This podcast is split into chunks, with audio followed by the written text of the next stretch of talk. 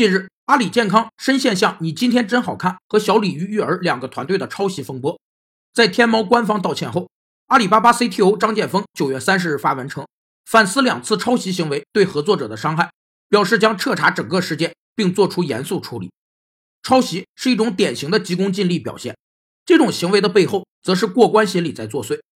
过关心理是指面对人生的一些关键点，只要能达到过的最终目的，中间环节做了什么都可忽略不计，甚至为此不惜突破法律底线。有调查发现。竟有百分之八十四点二的人坦言，为了过关曾违反规则，甚至突破底线。